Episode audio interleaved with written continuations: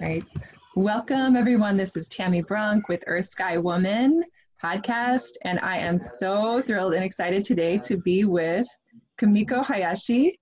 Um, Kumiko's, thank you for being here. I am just so um, delighted that you're here. Um, and so I want to just say a minute, a little bit about uh, Kumiko and how we met. Uh, Kumiko is the founder of um, The Roots Awaken. She's currently in, um, in place in Ecuador. And we met at Olseri, which is a, um, a camp in, located in Pine Ridge, South Dakota, where they're doing, they've been doing some um, really deep permaculture work and some beautiful um, projects there over a number of years. And so when I met Kumiko, and when I met you, it was in the context I remember of this project where we were all learning about this really phenomenal um, earthship building technique that was being taught and i was just amazed by it. And i was thinking about how many people could could benefit from the really practical tool of learning how to do this. And i saw you and you were you were filming everything. So you were just like you were everywhere filming every, um, we were creating all of these different uh, permaculture technologies and you were, it felt like you were kind of chronicling everything. And it was, you know, in that moment when we spoke a little bit and I learned more about you, that was one of the first things that struck me was um, how you made yourself of practical use. Um, and because what you were doing is you were helping to actually create a, an archive of videos so people could learn how to do some of those techniques on their own.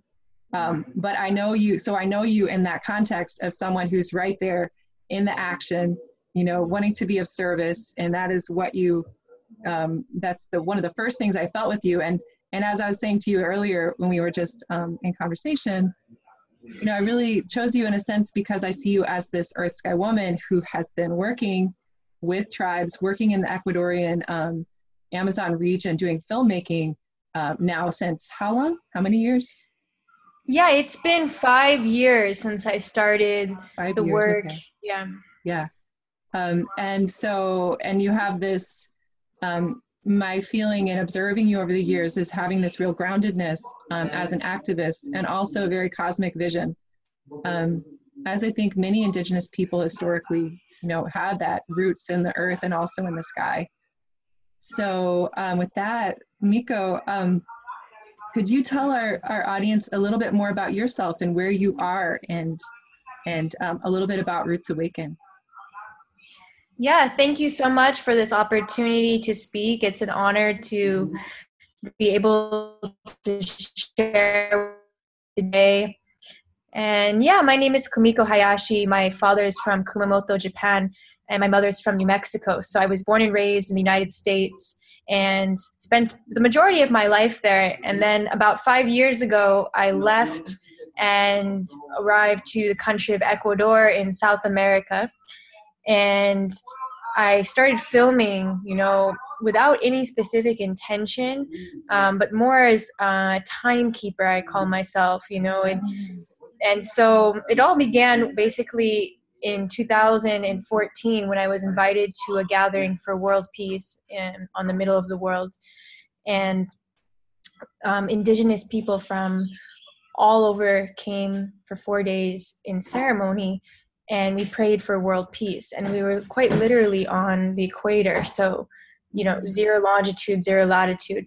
And from this gathering, this, this vision emerged to to film the realities that indigenous people are living many people talk about it but but they have not lived with them and really heard from the you know their perspective uh, what what is going on um, in their communities so what i thought would be a couple months of living with indigenous people turned into you know five years where i was basically living as one with them and then filming you know key moments and ceremonies gatherings as i as i went along.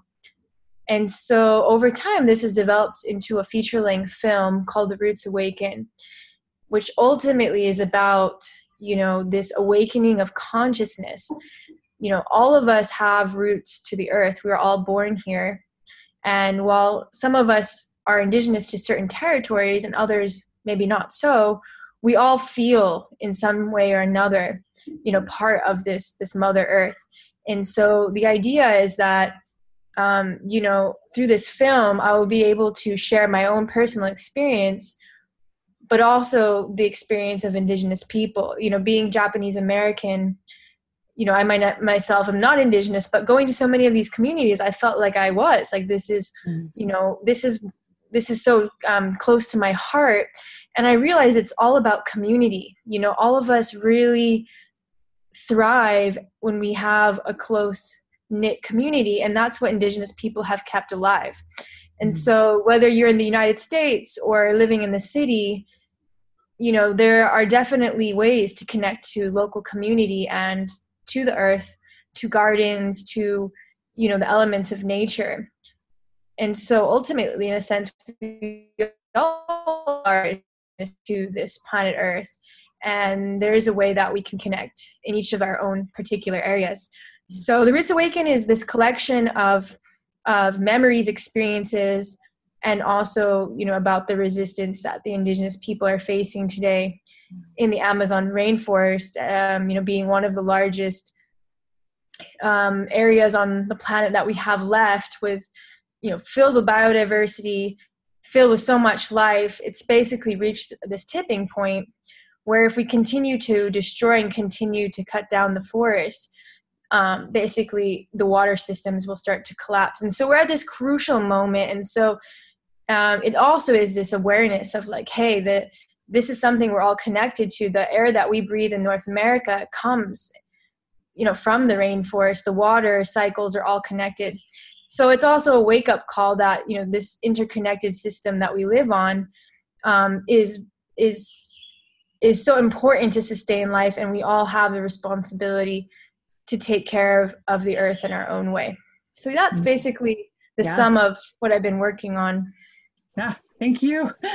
thank you for that kind of, you know, like, I mean, there's so much more to it, of course, but, um, you know, I just, I loved part of why I also wanted to speak with you is because I think you um, and what you're speaking to, and you're speaking to being awoken in this um, context of this global meditation on the equator. That's amazing um, to have had that opportunity to kind of seed that, right? And that seeded something in you. How old were you when you did that? So that was in 2014, and I'm 28 now. So I guess I was about, was it 22? You're 22? Okay. yeah, I think yeah. around 22. Right. Awesome. Okay. So I think, you know, for I just relate so much to that story because that was my awakening was similar when I went to Peru to a bioregional gathering. It was a Llamada del Condor, the call of the condor, and there were 700 of us from many different countries who were also in. We'd created like a eco village for a week there, and we were um, really bringing together consejos or councils of elders of different um, different groups of of people from eco villages across the globe and across Latin America.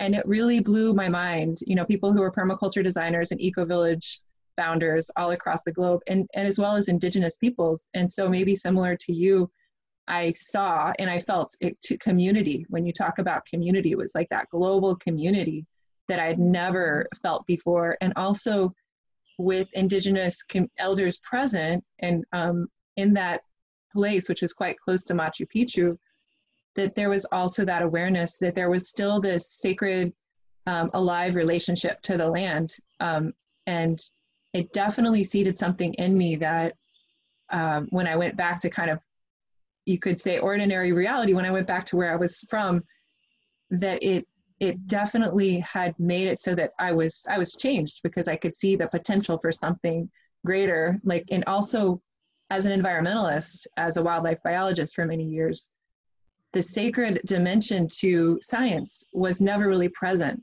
And after I went to that event and after I started studying permaculture and also working more with indigenous, I mean, I've worked with indigenous groups also since I was 22, which is interesting. When I went to Big mm-hmm. Mountain um, and Navajo, Navajo territory, Dene territory. But, um, you know, I think this is, you know, with, with Earth Sky Woman, one of the intents I have with it is to help people to remember to the degree that we can um, how it feels, how it looks to remember that indigenous ancestor inside of us and wake that up, that connection to the earth. And um, so, speaking to you, because you've been working so deeply with these communities, you know, again, I'm so um, inspired that, by that because you're really a voice, you know, speaking um, from kind of the front lines, you know, of in, in what percentage, and you would probably know this, Kumiko and I should have brought this statistic, but I cannot recall what percentage of the world's um, really wild um, biodiversity is now managed by indigenous groups. Do you know that figure? I'm not sure what percentage the indigenous people are managing, but I know that um, one statistic I do know is that what um, let's see, I think indigenous people make up over like 80% of the diversity and they're, they're only 3% of the population so right. i know that you know the something great diversity like we have on planet earth something like that yeah like yeah so 3% of the population and they manage 80% of the, the, the really vital reserves of biodiversity on the planet something like that something around yeah. that yeah right. yeah um, so but you're there in ecuador in one of these places um, and so and really trying to be a voice for indigenous people who from my perspective we we have to um, this is such a critical point for us to care for these communities and do all we can to support them um, and also infuse our consciousness with their consciousness in a way that can transform our culture. And so again that's why you know i'm really um, so glad that you're here. Uh, so i just you know want to say how how do you feel when you jump back and forth between these worlds speaking to people who are living on this side you know we're all humans we're all you know part of this shared humanity. How do you what's what's some of the wisdom what's some of the the the perspectives that you've gained by spending so much time with these communities? And how do you transmit that or how do you experience that and bring that forward when you're in the states for example mm. that makes sense yeah, great question. Thank you. Yeah, it's definitely a tough one, you know, going between different realities. Mm-hmm. Growing up in the United States, I definitely can relate to, you know, people in this culture um, so deeply. And, you know, this is where I'm from. And then when I jump into indigenous communities, it is, in, in a sense, a different way of, of being, of thinking, you know, the cultures, the customs. At the end of the day, we're all human and you know a lot of the times we we tend to romanticize indigenous communities in many ways too but the reality is that they you know they have the same common struggles that we do um, you know interrelationships you know between um, you know spouses between brothers and sisters. Um, and so you know these these common things that make us human i think um, you know we all face. And so when i go between different worlds i see the same thing. Mm. Um, and also you know um, indigenous people they have these rituals and customs that are so deeply ingrained. It's almost like second nature. Uh, i remember you know even in um, at the gathering that we met at you know going into a traditional sweat lodge with uh, an indigenous elder who's from that culture from you know a lakota traditional family. It's so it's so interesting because it's so it's so easygoing you know even between the, mm. The, rituals and the intensity and you know these heightened spiritual connections there's like laughter in between mm. the doors opening and and there's a sense of like comfort whereas when i've been to certain sweat lodges people who maybe are just learning the ways there can be sort mm. of like this you know am i doing this right am i is this okay yeah. and kind of seriousness same with indigenous mm-hmm. ceremonies in the rainforest it's like second nature mm. because mm. they've done it so much and they've grown up since two or three you know drinking plant medicines yeah. um, with their with their parents and so i think when i go to the western world and many of us are remembering that we mm. also have this ability and this um, you know this practice with these these rituals and these ceremonies that we just keep doing it you know it's it's almost like this this sense of uh, discipline where we keep mm-hmm. going we keep learning with people that have done it longer and there comes a time when we just get into this sort of comfortness comfort mm. comfortableness and so you know i've also seen westerners who are connected and who are more indigenous than some of the indigenous people that i've met and i think that's because you know they're just so comfortable they, have been practicing mm-hmm. for so long so that's something that i like to bring to the western world is just a sense of you know diligence discipline mm-hmm. daily routine and it becomes who we are so it no longer becomes something distant yeah. and that's something that i really you know take from the indigenous people that i bring to the western world is their discipline and their ability to connect with their their teachers with their mentors mm-hmm. is something really admirable that i've seen hmm. so it, i love that what you're saying about that that it's about practice and and i i hear what you're saying about that the kind of i don't almost an awkwardness which is natural and very human around trying to begin to do these kinds of things and then what emerges after we practice what would you say for you know i think for many, perhaps, you know, I know there are definitely some of my uh, listeners who have participated in plant medicine ceremony, who have done that kind of work, who have um, participated in some kinds of other traditional ceremony. And, you know, I think probably what you're speaking to is that. And, well, yeah, do you want to talk about the importance of plant medicine for our times? Let's start there. Okay, great. Yeah, you know, there's so many different ways that we can connect mm. with our higher selves and with the environment and plant medicine is a great way you know in south america there's such an abundance of all different types of medicines that can cure cancers that can you know cure skin rashes and then there's ones that are more profound i'm sure many of have heard of ayahuasca or yahe which is something that can diagnose mental, physical, and spiritual illness. Mm-hmm. Uh, in North America, you know, there's different plants. You know, peyote, the indigenous have been using for quite some time.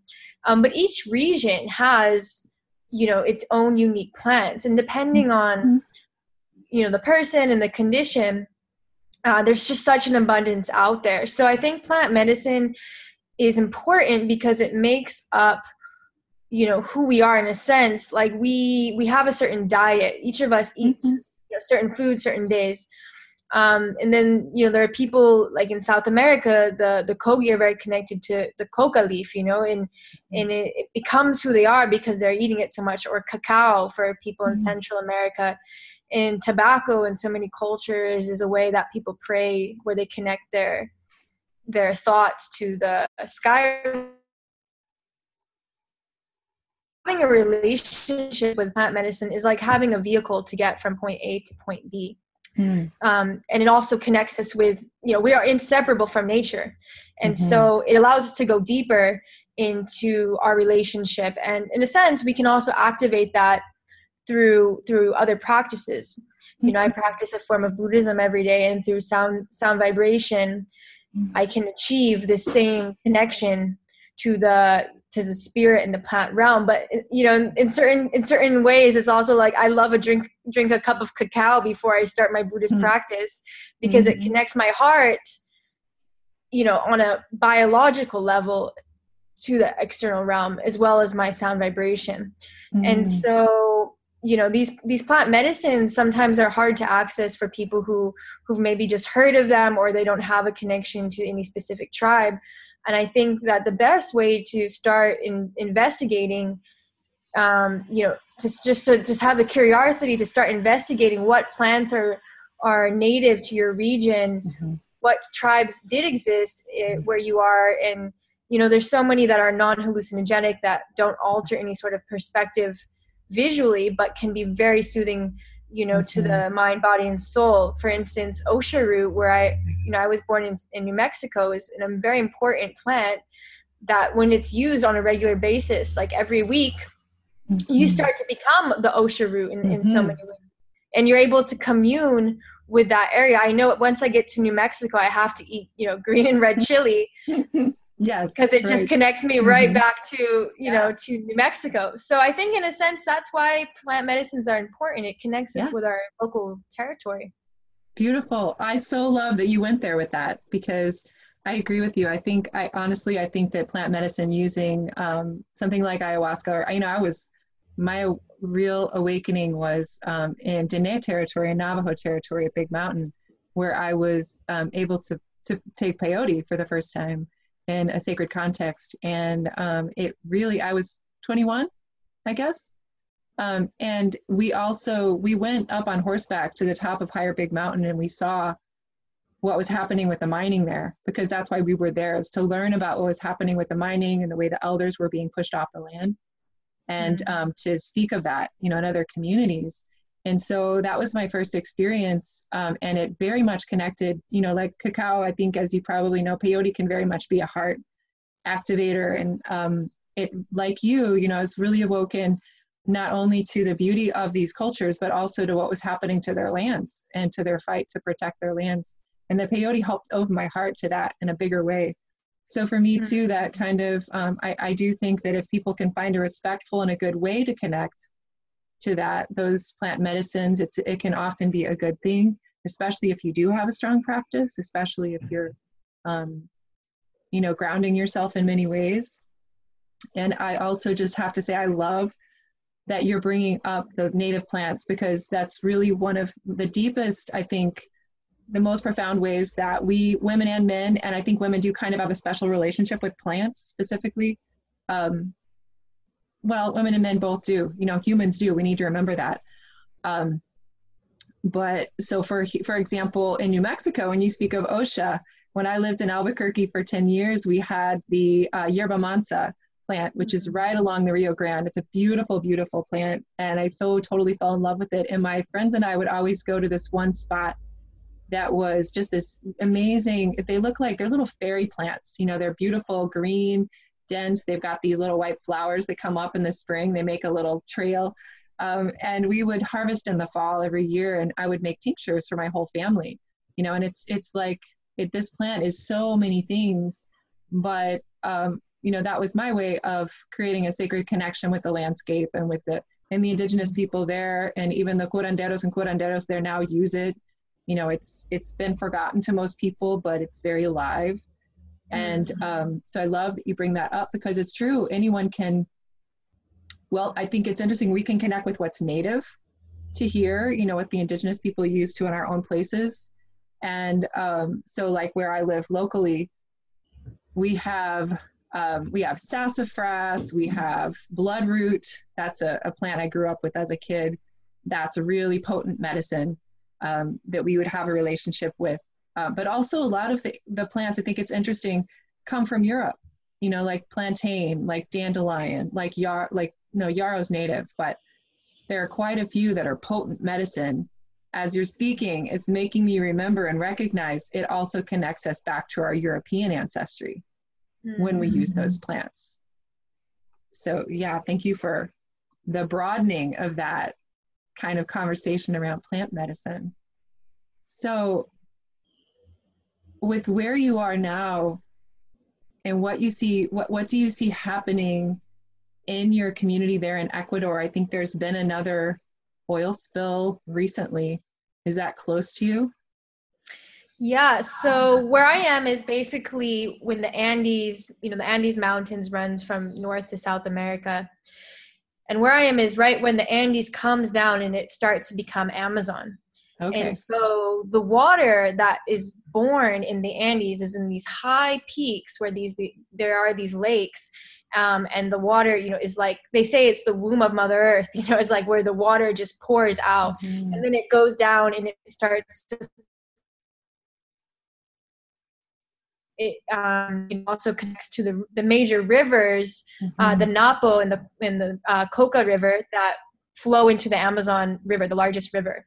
Mm-hmm. And so, just uh, about three weeks ago, there was a pipeline, you know, that's crossing this major river that broke open and spilled. And I believe there's over 25,000 indigenous families that have been infected and can no longer, you know, have access to the the, the fresh water that they did before. So so this is the same area. This is the north. We're talking about the northern Ecuadorian Amazon. Right. This is the same area where in 1963 the largest oil disaster known to humanity um, occurred. Basically, you know, Chevron, um, which was Texaco at the time, deliberately dumped over 18 billion gallons of toxic oil waste into the Amazon. Um, this was right around the time in the US when these environmental laws were becoming stricter. And so they could no longer do what they could do in the US. So they went to Ecuador and in just horrific environmental catastrophe. And so to this day, it hasn't been cleaned up. And the indigenous people and the local um, you know supporters environmentalists have been fighting this for over 30 years and it's the longest um, standing court case environmentally against you know something to this scale. So hmm. this is the same area where this this you know pipeline broke. Um, and so this is the same area actually where i went to drink ayahuasca which for the kofan the indigenous people living in this area is called yahe.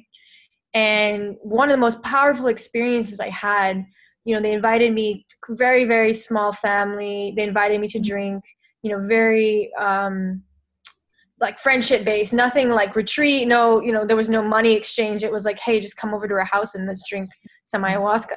So when i when i went to this family's house i saw this entire vision of the land that was affected by oil but also that the kofan people living in this territory are some of the most skilled medicine people and have the greatest knowledge about plant medicine in this whole region. You know many indigenous mm. tribes have connections with the, the local plants, of course.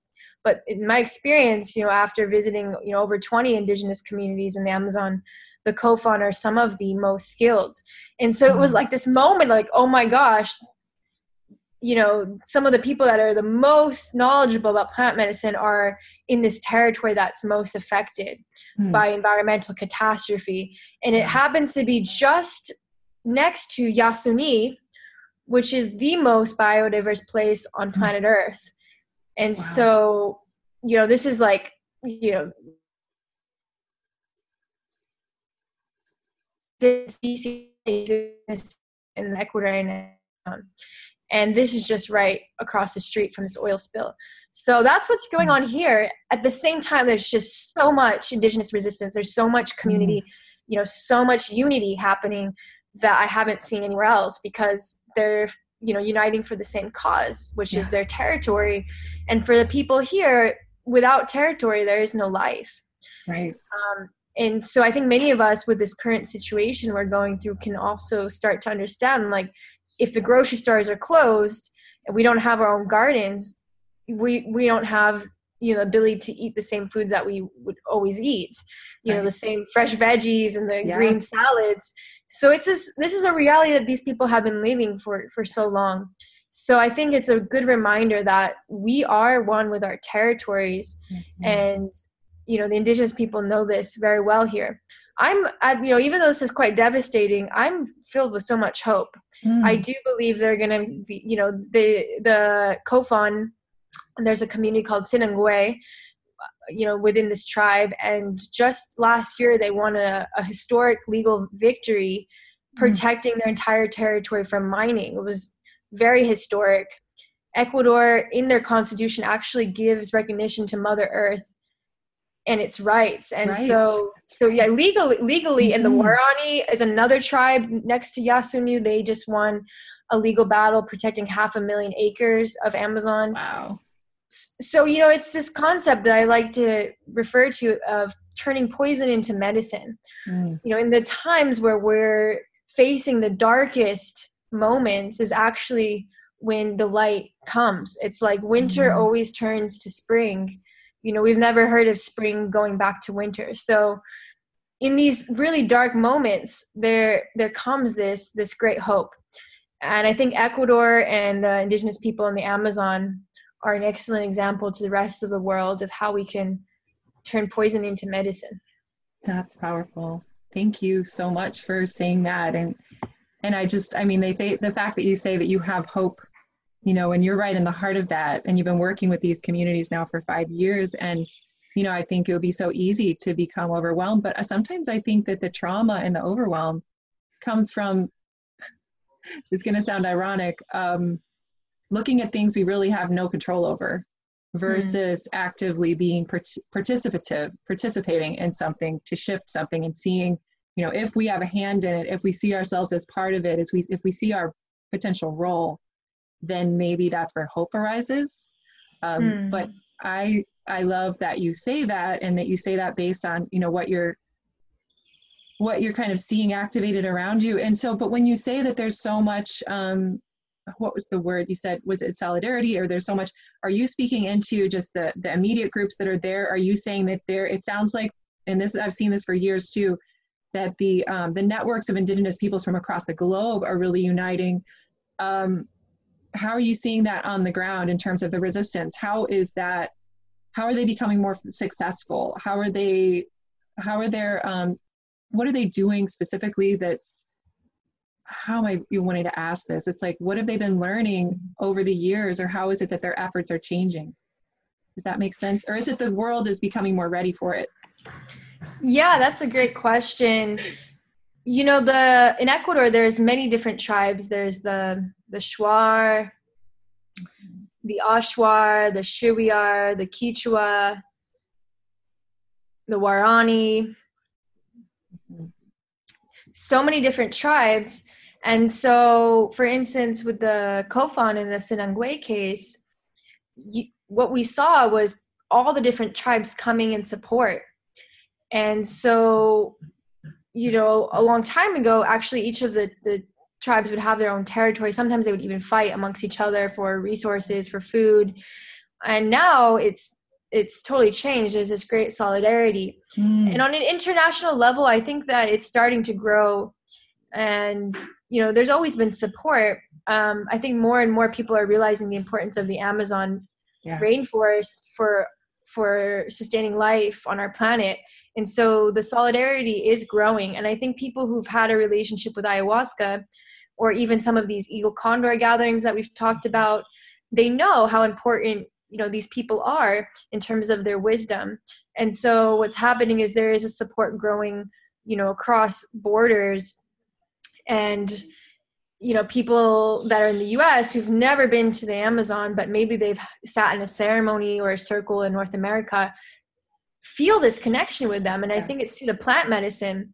You know I I spoke with a friend she's in Sedona. She's never been you know, outside of the US but she sat in a couple ayahuasca ceremonies and she says she feels you know the the spirit of the Amazon in in such a deep way. And and that's what these plant medicines also allow us to do we're able to transcend past present and future and mm-hmm. physical limitations as we see that you know we are one with with all of life. And and it's such a it's such a beautiful thing to be able to experience that and and to know that you know we are this one interconnected planet. Yeah. And so i hope more and more that people start to feel connected and you know just imagining a, a gigantic rainforest it's like you just feel at peace you know so yeah. so we can connect in, in that way mm-hmm. and i think that more than ever this solidarity you know across the planet. Yeah. Yeah that's so beautiful. And i when you speak to all of that i think it makes me think again of the kind of bioregional movements that remove the borders of nation states so that we don't see ourselves in that way anymore. And often you know, part of why I want to talk to you and I love speaking to other women who are in the South, you know, and, and also women who are from the South is that we really do, we live in the land of prophecy. I mean, I'm convinced that, you know, astrologically as an astrologer, I'm convinced that um, North America, North and South America, the Americas really are kind of an epicenter of the deep change that needs to happen in the next, you know, 2020 to 2030. And actually from 2017 on. I mean, much before that, but there's like a hot spot here, right? Um, mm. But you know, all of these different uh, prophecies that speak of the eagle and the condor, and you know, if you look at the Iroquois Confederacy and their influence potentially on the U.S. Constitution and what that was supposed to have seeded, you know, many of us see that as having set in a spiritual blueprint for this um, this nation, for this area that was intended to be activated and that, that still, you know, people at Standing Rock and in different communities and, you know, regular everyday people here, you know, people in the US from, from many different cultures, I think are awakening to um, that that North and South America, there's a way that it feels to me like we're waking up and we're needing to wake up. And what I see, feel, and experience is that voices from the South are increasingly important for those of us up north because there's a part of the spirit that I will speak, I'll say that for myself, that there's a way that you activate something, you know, that maybe has remained alive that we're needing to strengthen and nurture and grow here up north um, in these territories for whatever reason.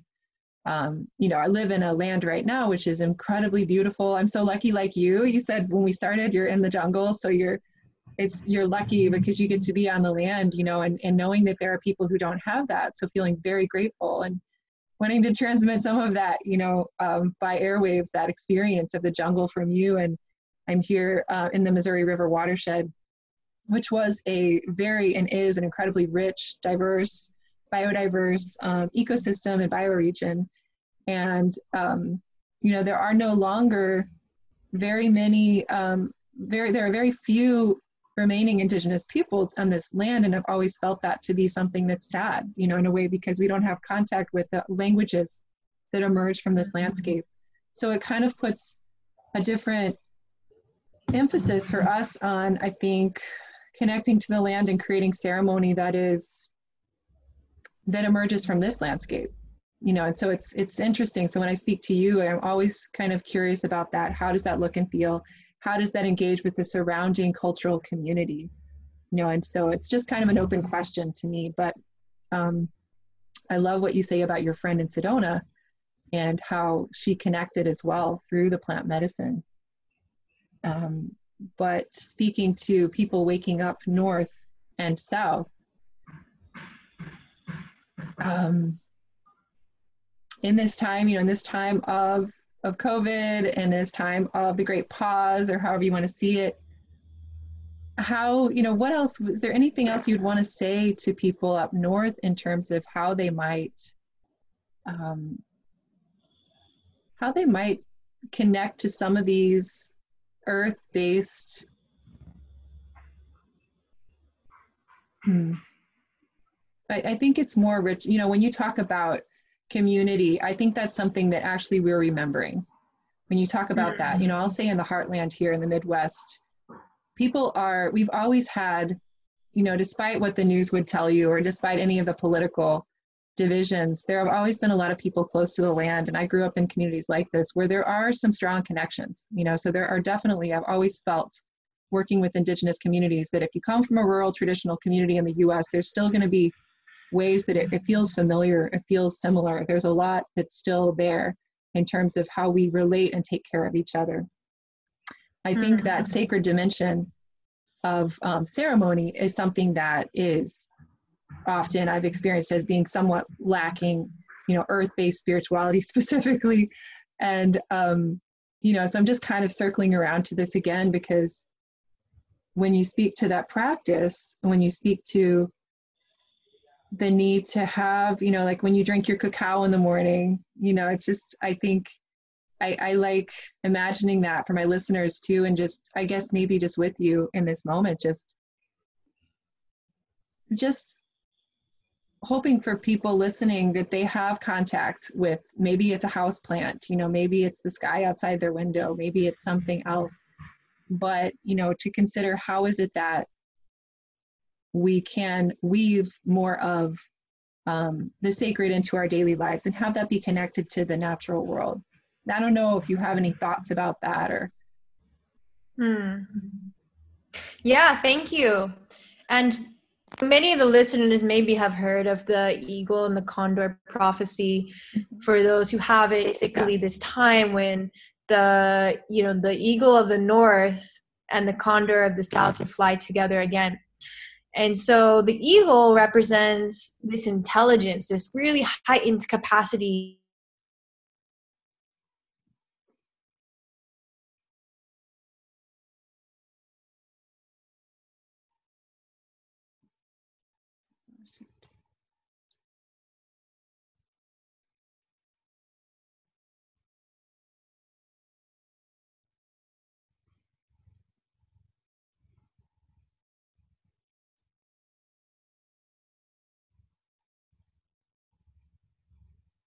Hi, hey, lost you. it's okay. It's a it's a jungle connection. Yeah, yeah, of course. It it's been pretty good. So you're talking yeah. about the eagle. Yeah. So so the eagle has this keen sight to be able to you know see from a very far distance and also represents this intelligence this capacity of the mind and then the condor of the south is this you know very large creature but it's a heart base it's very more mm. about feeling about um, being present in the moment and so when you have the eagle and the condor flying together you have both the mind and the heart and the body and the spirit um, and so when i go to south america here I in a sense because I have so many of these networks to the Western world. You know, I can help the indigenous people set up crafts and you know in a sense it's it's helping their mission but it comes from this this mind-based perspective mm. and then when i go back up north i totally feel like i'm the condor and i'm getting my friends you know to just be present and hey let's just yeah. listen we don't need to talk or think right. let's just sit still you know yeah. and it's so hard for them because we're so used to this yeah. need to to to diagnose and understand and dissect um, and so what i love about going between the two worlds is finding this balance between the heart and the mm. mind and that's what this time is about the eagle mm. and the mm. you know the eagle and the condor and so i would encourage those in north america um, who maybe have such a great desire to travel to the south but haven't been able to that there are still ways to connect with it with that heart based you know sensibility and maybe it's watching some documentaries about mm. you know different elders in south america and just hearing and seeing and observing their way of, of being you know maybe it's um you know if you're fortunate enough going to connect with local elders in your territory more often you know people that mm-hmm. you know maybe you go and you bring them you know a basket of, of, of fruits and you haven't seen you know some grandmother for a few years and you just call her up and say hey i want to bring you this gift. And it's just that heart that heart take you know action. And then you know ultimately what we all need is is community. Even here in the amazon i'm seeing more and more young people drifting towards a western way of being you know through all of the media. And so they're gravitating towards this kind of ego mentality and i always encourage them hey let's get together and you know play music or we can you know drink cacao whatever it is um, so i think at this time all of us are seeking yeah. community and yeah. and all of us know at least five people we can call up right now that are close to us that we can check up on and just mm. see how they're doing you know just that that phone call for me makes you know a sense of community just connecting in you know this podcast is great it's encouraging me i think we love will leave encouraged in some way or another mm. um, so with the current situation maybe we're not able to drive as much or go visit people but we can definitely seek mm-hmm. and have this curiosity to be more heart based mm. to be hmm. more in the present moment and not to rationalize or think how will this be? What am i going to do? But just greater appreciation and gratitude for what we all already have. And i think there's so mm-hmm. much that we can can be appreciative of in this moment. So that's what i feel. I feel it's you know this coming together of the mind and the heart and finding a good balance between between the two. Yeah beautiful. Thank you. Thank you for saying that. I think that that's so um, so so helpful and so supportive and so simple. You know simplicity to me it feels like i'm such an eagle person you know? Like i definitely i find that um in times like this i think i i recognize the places where i literally dissociate. You know i think that that's true for a lot of us the places where um, i go. And that's a little different than i think being like eagle like if you're really activated and you're in your mind in a way that's also present mm. but maybe that's the shadow of eagle. You know like there's shadow eagle that's more um, not fully being in the body and not fully being in the heart and not fully being connected. And i actually think that it's it's a fragmentation you know and, and it's that fragmentation i think that many of us are trying to learn how to um, bring into coherence and mm. what you're speaking to and in your words and the simplicity of it really warms my heart because it it helps me i mean so much is, is frequency right mm. And and so i find even you using those words you know just very simply just to connect to the heart and just to connect to those elders in our own community. And of course they might be our own grandmothers or our own aunties or you know you're making me think about calling my aunt you know because i think that would be really good too. Hmm. um you know we so i like the simplicity of that uh, very much. And it feels so true to me that we have this moment if we take it this great pause to drop here in the north more into our hearts and um and yeah i think that that's that could make a, a big change you know, energetically and otherwise for the rest of the globe. Because as you say that, it's just like, wow, what would it look like and feel like? And how is it looking and feeling now? Because I do see this and hear this with many people, you know, in my circles and in my communities and with clients. And I do see and hear many people who are saying, this is good for me. You know, I like this stop. I like this pause. I, you know, I understand and I don't appreciate and I'm, I'm sad about the fact that it's revealing so many broken systems in our in our country in our nation in our medical care system and what it's doing to people mm-hmm. who are already vulnerable um, and and at the same time for many that i speak to there's like they've been rushing they've been moving so fast they've been going so hard and this time to slow down has been very nurturing and very healing. Um, so yeah i love that. So what mm. yeah.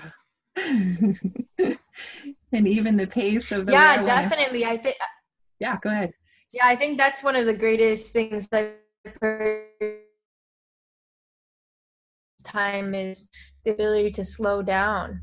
You know i love this saying nature never hurries but she gets everything done on time you know so yeah it's a good reminder that we, we don't need to hurry. Like when right. you see a, a small when you see a small seed growing, it it seems like it can take forever, but it always you know blooms in the perfect time. So yeah, beautiful. yes, that's true. Yeah. Yep. Yep. Yeah. May we be that way. may mm. we hmm. bloom in our own perfect time. Mm.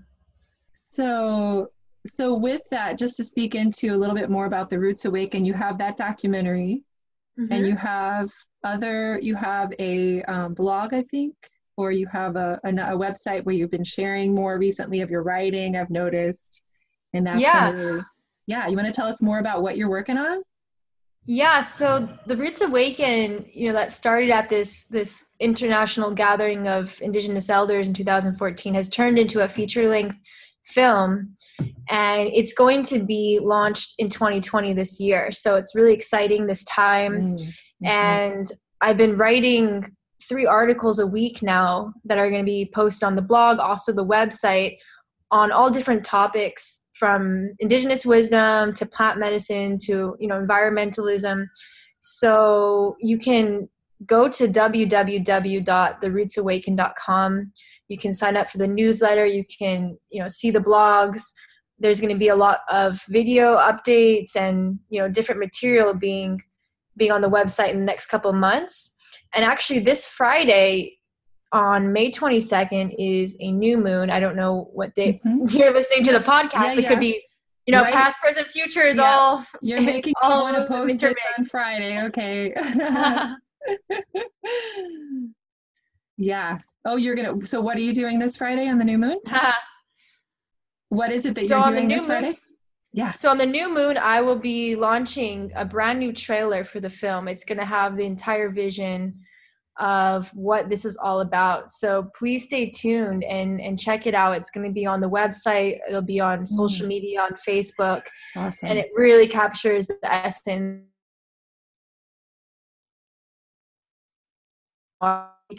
own consciousness to indigenous wisdom and to the interconnectedness of all life. So i look forward to sharing that this new moon.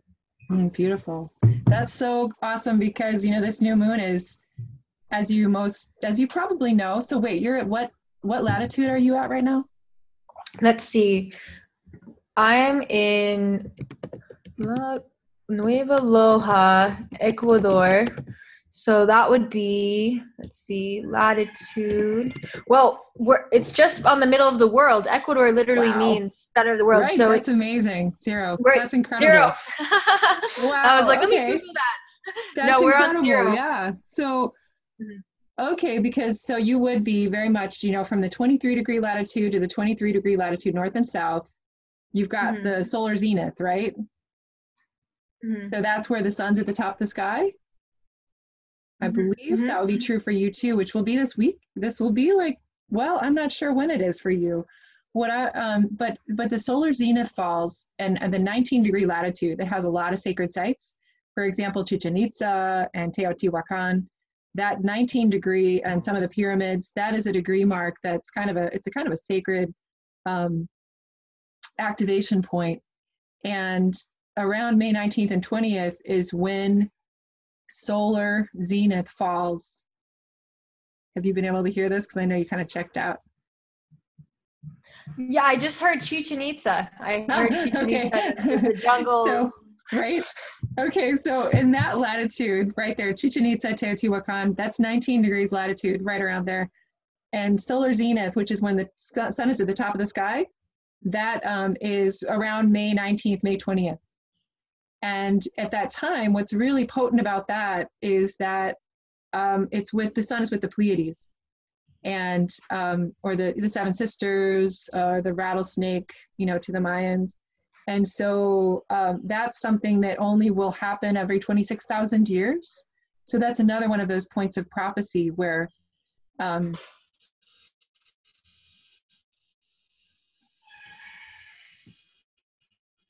there you are. Are you there? yeah, I, ca- I caught the the accents. you caught I the hear what? you loud and clear. Oh, you can. That's so funny. Okay, so so this is a point that is um, that's really potent and powerful, and that there's there's this um, Mm. Pleiadian activation, and it's it lasts for about 72 years on either side. So we're in that window, you know, similar to the sun being at galactic center at the winter solstice. It's another one of those things. But so just to say that this new moon is really close to that point of solar zenith in that point, in that part of the world, and um, so it's it's and it's going to be the new moon is going to be with the Pleiades, which is a really significant star cluster across many indigenous groups, but you probably know. I mean, I'm curious, have you heard many people in that part of the world talk about the Pleiades? Is it important to them as well? Because it feels like here up here in the north, it is particularly important. Yeah, can you hear me? Yeah, now I can. Okay. Yeah, you know, Pleiades, very, very interesting you're bringing that up. Um, I've heard of it across cultures from North to South mm-hmm. America. In the North with the, the Zuni and the Hopi, Mhm. you know, the Mayans in Central mm-hmm. America.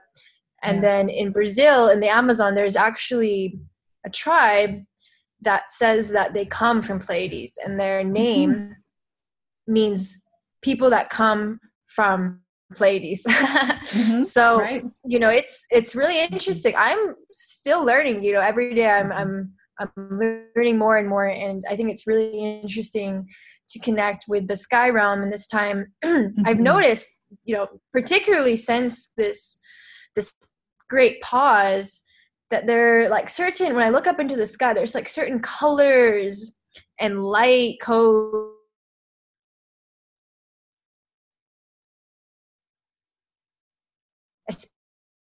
and it's a new moon it's a great time to to go out and see the stars Yeah, absolutely. because Absolutely. you know it, the light's so bright so i think this this is a perfect time to.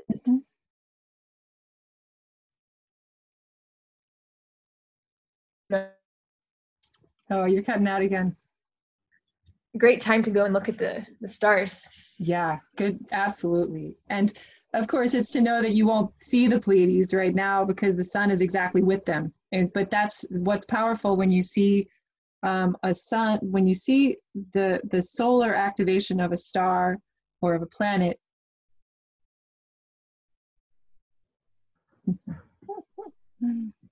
I just turned off my video so I can you get the clearer okay, transmission okay, from Amazon. Yeah, because it's really yeah, it's cutting out a lot, but but you can get the activation of that star, that planet when you if you do sun gazing or you connect with the sun, you're basically also connecting with those stars. So right now at the new moon, of course, when you see the sun over the course of the day, you'll know that that sun is also transmitting from the Pleiades and also the mysteries of the moon. So they're all three together at the same time. And in fact, the sun is actually quite close to Mm. Venus and increasingly close to Venus as well. But it's fun to hear that when you say that there's a tribe in Brazil like that because there are so many so many nations who actually do say they come from the Pleiades. Some Mayans might say that as well. Um, so how powerful that you're initiating this at the new moon with the Pleiades, so close to solar zenith and some really significant points in the globe. Um, that's that's really exciting. Are you there? Mm. Yeah. Yeah, I'm here. I hear you loud and clear. Oh, good. You know, I just I just love that we can connect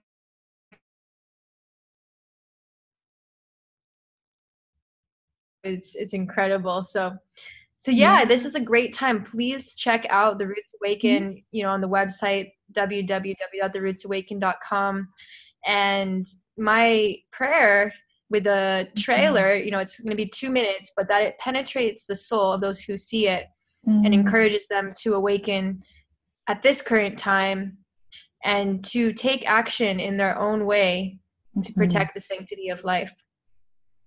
Awesome, beautiful. Thank you so much, Kumiko. I am just so, um, so delighted and grateful to be connecting with you, and I can't wait to see that trailer. And um, I really do believe in that power of intention, and may it penetrate our hearts. And um, just really excited to see that, and the new moon. So yes, so let's let's know that we're seeing um, this beautiful, bright, dark sky together, and the sun together all across the globe at this new moon and activating this um, activating our hearts in this Hmm. good way that you're talking about Great. Thank you Yeah. so much for thank for this you. conversation. I- I'm so encouraged after speaking with you. thank you so much absolutely me too thanks Kumiko Thank you.